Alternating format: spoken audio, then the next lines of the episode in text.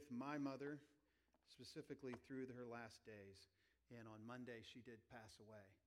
And uh, it was a powerful, powerful experience. Many of you have done this, and you know this how this feels. Uh, we walked the journey, and um, it's it's been really, I think, one of the most meaningful times of my entire life. As uh, we gathered around her, she got a diagnosis a little over a month ago, and at 87, that she had uh, brain cancer and that she would pass in a matter of weeks. And uh, we got to spend time with her. She got to gather all of her grandkids except for our daughter, who's just four weeks postpartum, wasn't able to get there, but a lot of FaceTime with her. And uh, the sweetness of that time was powerful. Uh, I told my mom the, the diagnosis, I think I shared this a few weeks ago, and she said, I'm okay with that. I'm okay with that. And many times we would gather around and we would discuss this with my, my, uh, my other three siblings, and we would tell her what the doctor told us, how this was going to happen, and said, Mom, you're, you're probably just going to go to sleep and wake up in heaven. And uh, she would say stuff like, When? I'm ready. Let's, let's get on with it. We got her home from rehab and got, got her set up for hospice care. And when we got her home, she looked at the walls and she had decorative plates on the walls. And that was kind of one of her things. And, and uh, she looked at the walls. She said, We got to get these plates down. My sister said, Why? She said, I'm not going to be here long. And uh, after she passed, we, uh, we spent some time as a family giving out some of those plates and a lot of those things that meant so much to her. And it was weirdly therapeutic in a way that I could say, this is pieces of her going out to her kids and grandkids. Um, mom lived a life that, um, an amazing godly life. She was born into a Christian family with a great Christian heritage, great Baptist heritage. She uh, was saved at a young age. She raised her family in church. She worked in church. She held roles in church. She made friends in church. She went to all of our events. She was a part of our lives constantly. Prayed for us every day.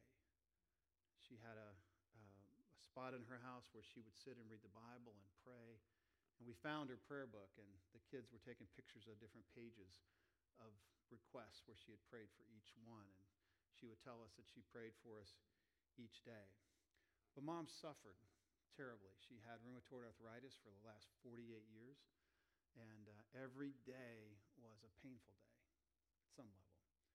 And she walked that journey. And then 20 years ago, right at the time of life, and some of you are at that time of your lives where you're like, this is the time of our lives we're going to have fun. We're going to, we worked hard. We built a family. We built a business. And we were about to really enjoy life. My father died of a brief illness. So, for the last 20 years, she lived as a widow. And she wrestled with those questions. Many of you have wrestled with the question of suffering. Why does God allow this suffering? She didn't wrestle with it in the sense that she stopped believing or questioned God as unloving, but she wondered why, what was the purpose in that? And why she would ask this question, and we had many great discussions. And she'd say, Well, if you're married and you're one flesh, how come when your spouse dies, you don't go with him. She's like, I, I want to be with my husband. I, I, I, that's, that's part of that's who I am. And so, um, and you know, in those discussions, in that wrestling, more than getting answers, she was knowing God. She was understanding a close relationship with Him. And I love that about her. And, um, and I, I had these discussions over and over again with her. And I began to realize it's not about her knowing the answers, it's about her knowing her Savior in a very deep and powerful way. And she grew sweeter even as she grew older, even as she grew weaker, and even as she knew her last days were coming. It was a very, very powerful moment.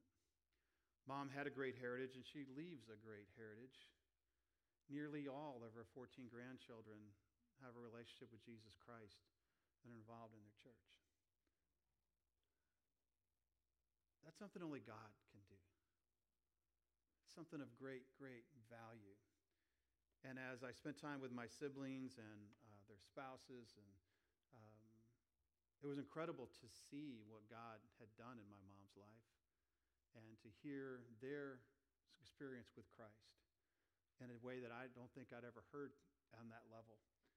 And uh, I just thought about how rare that is. And you start to realize I didn't have anything to do with this. This is something God has done in us. I have to value our family more than ever before.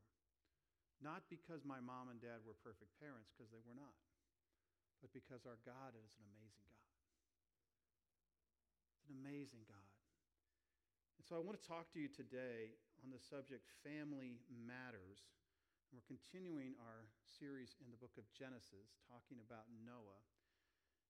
We're going to talk about some key aspects of family that aren't often talked about, and some of them, honestly, are a little bit uncomfortable.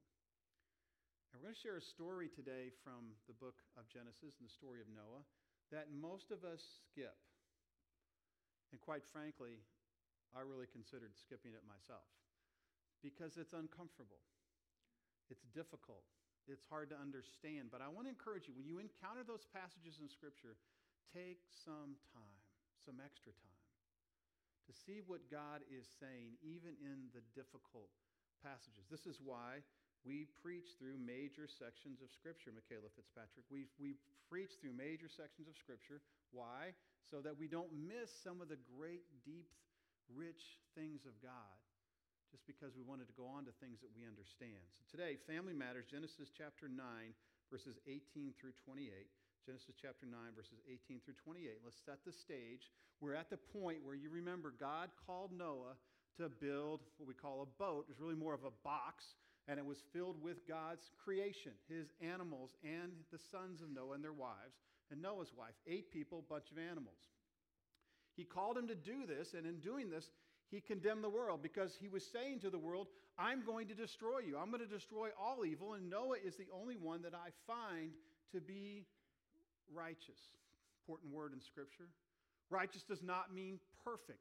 Righteous means someone who's seeking to worship God. Righteous is someone who, who lives as the best they can under the will of God.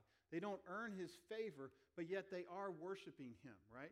So God recognizes Noah. He builds this incredible, uh, this incredible box or boat, and it floats. And God sends rain. God is faithful, and he does destroy the earth. He does destroy all of evil, and it drowns. They're in the ark over 40 days, over, over 100, over a year, excuse me. 100, took them 100 years to build it. They're on the ark for over a year. Uh, long cruise for you cruisers, really long cruise. Food probably got a little old.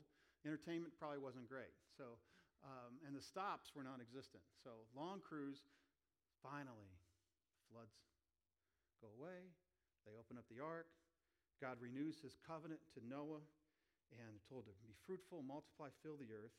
And at this point, I'm thinking, this is going to be a great story. It's going to be a Hallmark ending. It's going to be so great, right?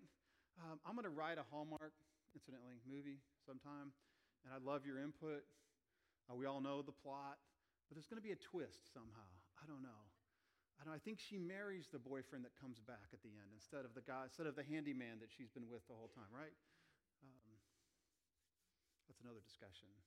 But you think it's going to go well, don't you? You just it's set up to end well. It's set up, you know, these they got rid of all that evil and now we got this righteous family and it's it's it's going to be good and and Noah's going to raise his kids and by golly they're going to grow up to have righteous families and it's just going to continue like that for the rest of time and the Bible, I don't know what the rest of the Bible's about. Maybe it's about psalms and music and all that. That's, that's how it should feel. First time I read this as a kid, I was like, that's, that's what's going to happen. But that's not what happened. Humans are infected with evil. They're infected with the disease of sin.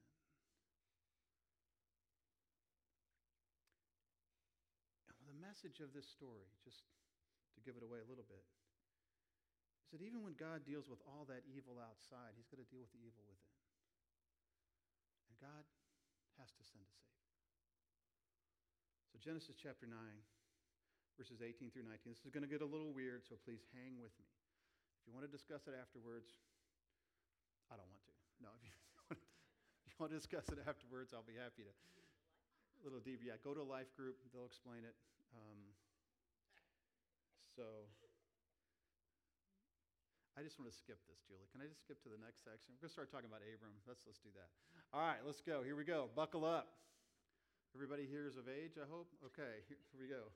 Um, first, I've been away, so I'm out of practice, so just thank, help me, Lord. Help me. Thank you, Julie. Way to be a good pastor is have a great wife. All right, Genesis 9:18 says this. The sons of Noah went forth from the ark were Shem, Ham, and Japheth. Ham was the father of Canaan. These three were the sons of Noah.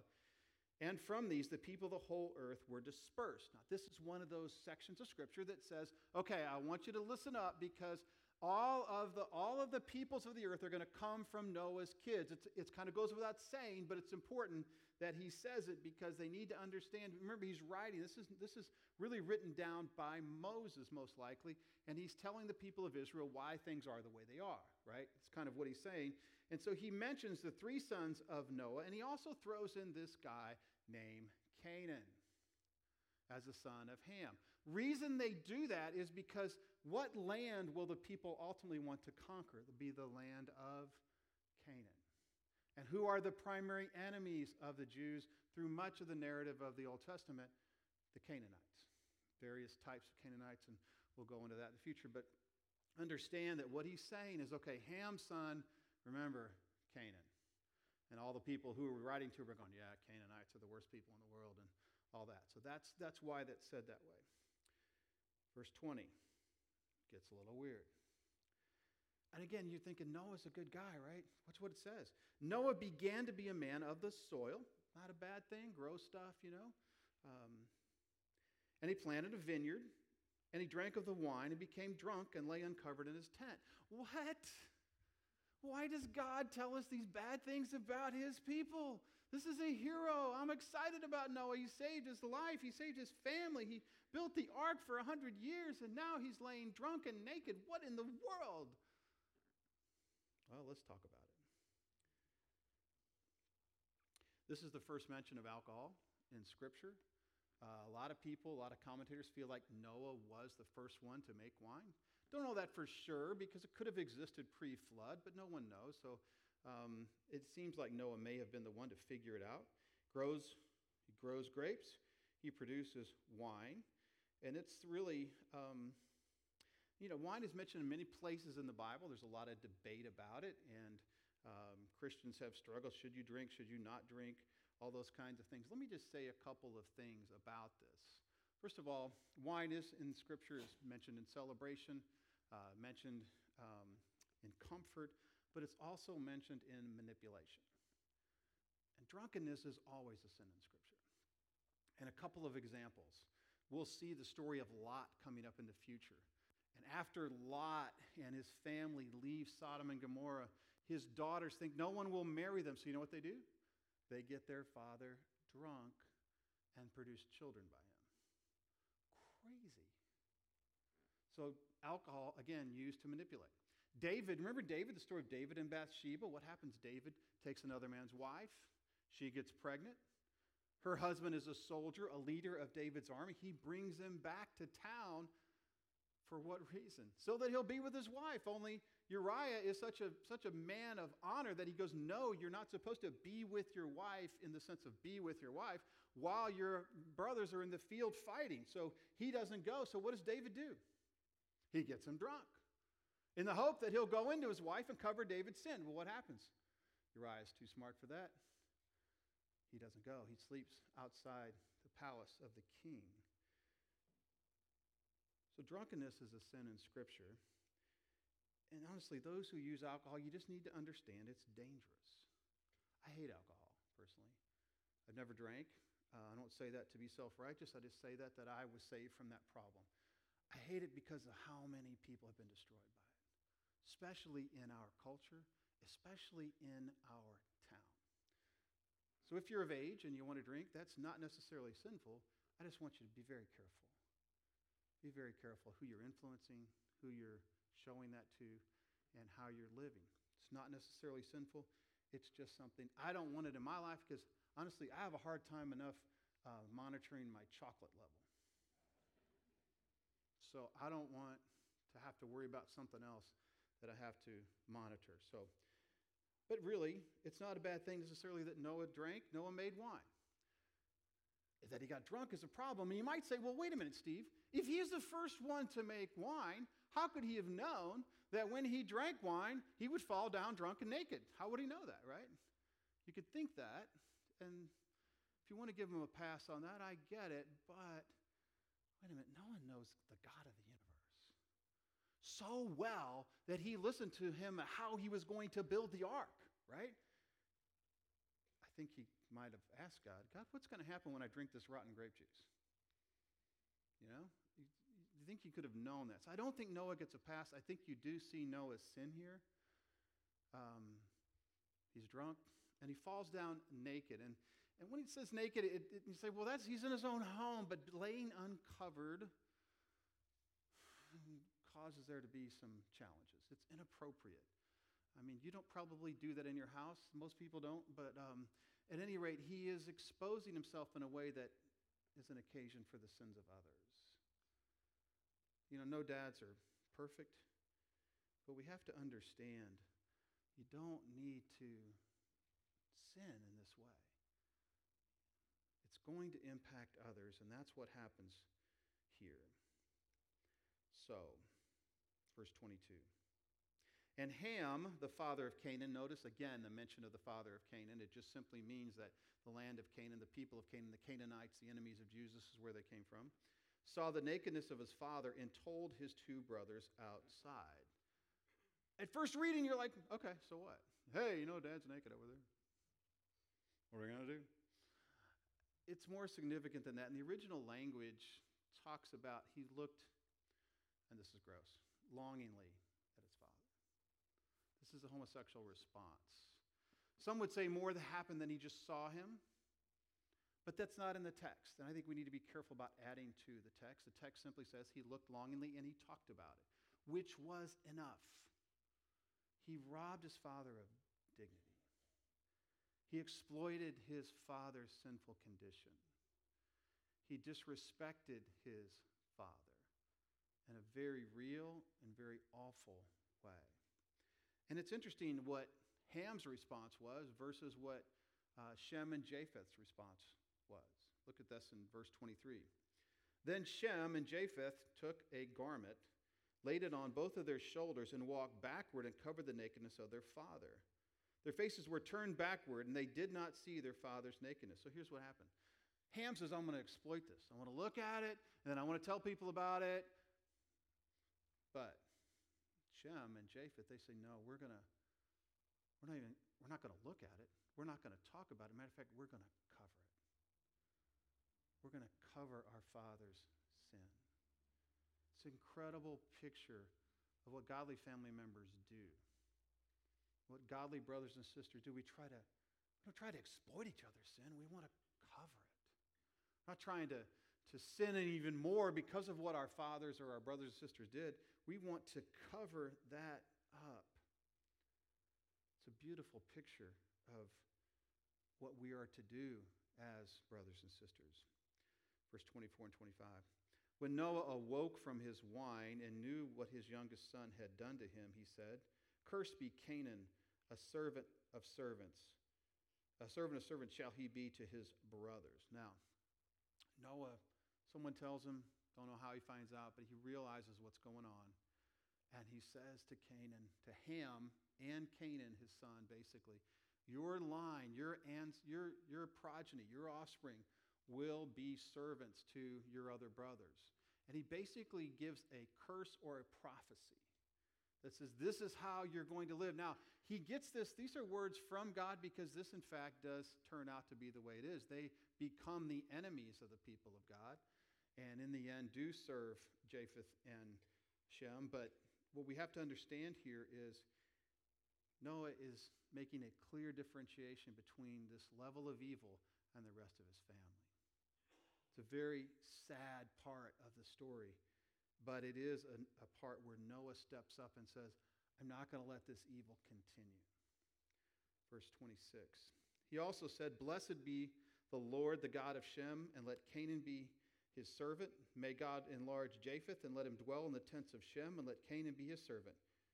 And after the flood, Noah lived 250 years. So Noah blesses his own sons, and he makes this prophecy that they will rule, that they will, um, they will serve God, that their families will be uh, godly families, if you will.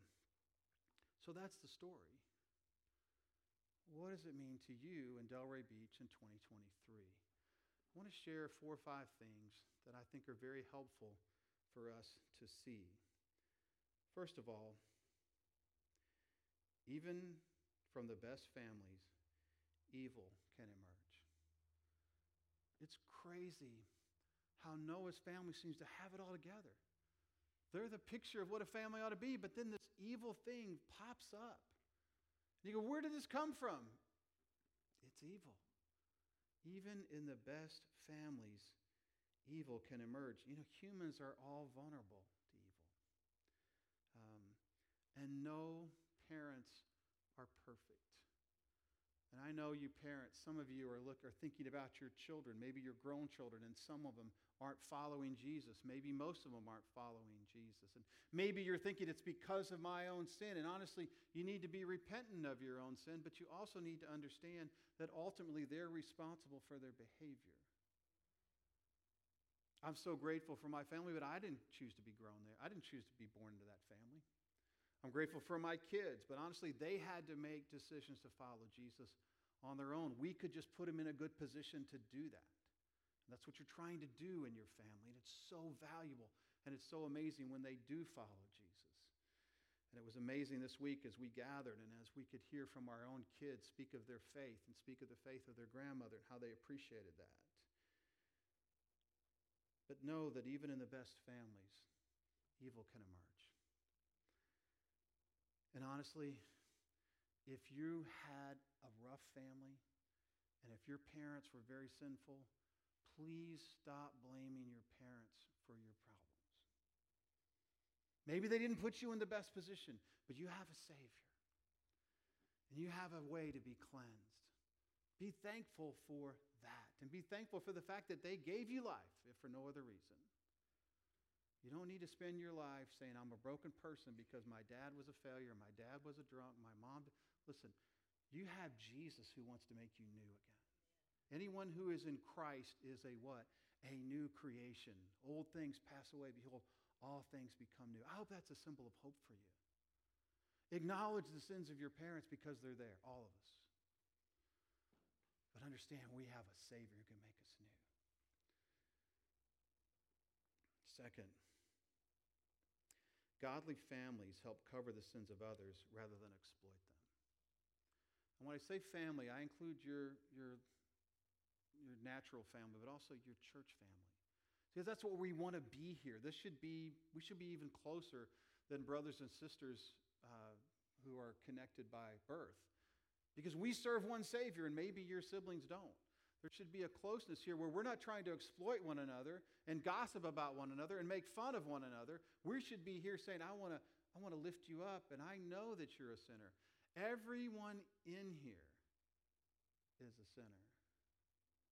Hopefully, all of us, or most of us, have been saved by Jesus Christ. And our goal is not to exploit each other's weaknesses because if you're with someone long enough, you know what's wrong with them. Amen? But we want to live in such a way that we can encourage one another, cover each other's sin, help each other overcome their sin, and encourage them in their journey. Godly families cover the sins of others rather than exploit them. But godly fam- families must identify and limit their exposure to evil people. I love Henry Book's Henry Cloud's uh, book, Necessary Endings. He talks about three different kinds of people. They're the wise, the foolish, and the evil. You've heard me say this before. The wise people, they basically hear from God. They do what they're supposed to do. The foolish people constantly have to be corrected, but they basically are manageable. But then evil people, they just want to hurt you. Noah stepped up and said, I'm not going to let you hurt us anymore, Ham. I'm identifying your evil, and I'm going to have to separate us from you. Some of you have had to make that decision with a family member, and it's been brutal. It's been hard. and you've had to say, I can't be with you. At least I can't be with you as much as I would have been otherwise. And I'm, I'm going to have to separate myself from you because I can't let you continue to wreak havoc on the rest of our family. And that's true in church as well. We do the same thing. We will not allow people to wreak havoc on other members of our family in this church. We won't. There are evil people that they need to be limited in their conduct. You say, well, aren't we supposed to share Christ with evil? Absolutely, but you cannot allow them to wreak havoc and destroy your family or destroy your church. Fourth, we all need a Savior. All of us. And this story reminds us of that. It looks great. Everything's going to be perfect. And you're thinking, if you're single right now, you're thinking, I want to be married. I'm going to have a perfect wife and a perfect family. My kids are all going to do what they're supposed to do. They're going to be raised to follow Jesus, and it's going to be great. And I hope that happens, and you should plan for that to happen. But you also have to understand that your kids will need a Savior. They will. You have to raise them to understand that. We all need a Savior. This story sets us up for the story of Abram and the story that ultimately leads to Jesus. It says we all need a Savior. We all need to admit that we are sinners at whatever level. Because all sin leads to death, right? For all have sinned and fall short of the glory of God. We all need a Savior. Have you received the Savior? Because there is a Savior. There is a Savior named Jesus Christ, and he paid the price for people like me and people like you.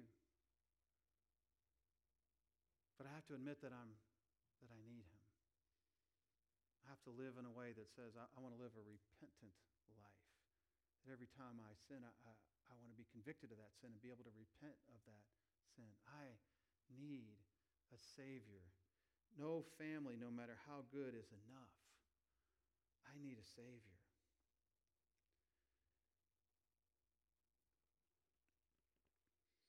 See, family matters.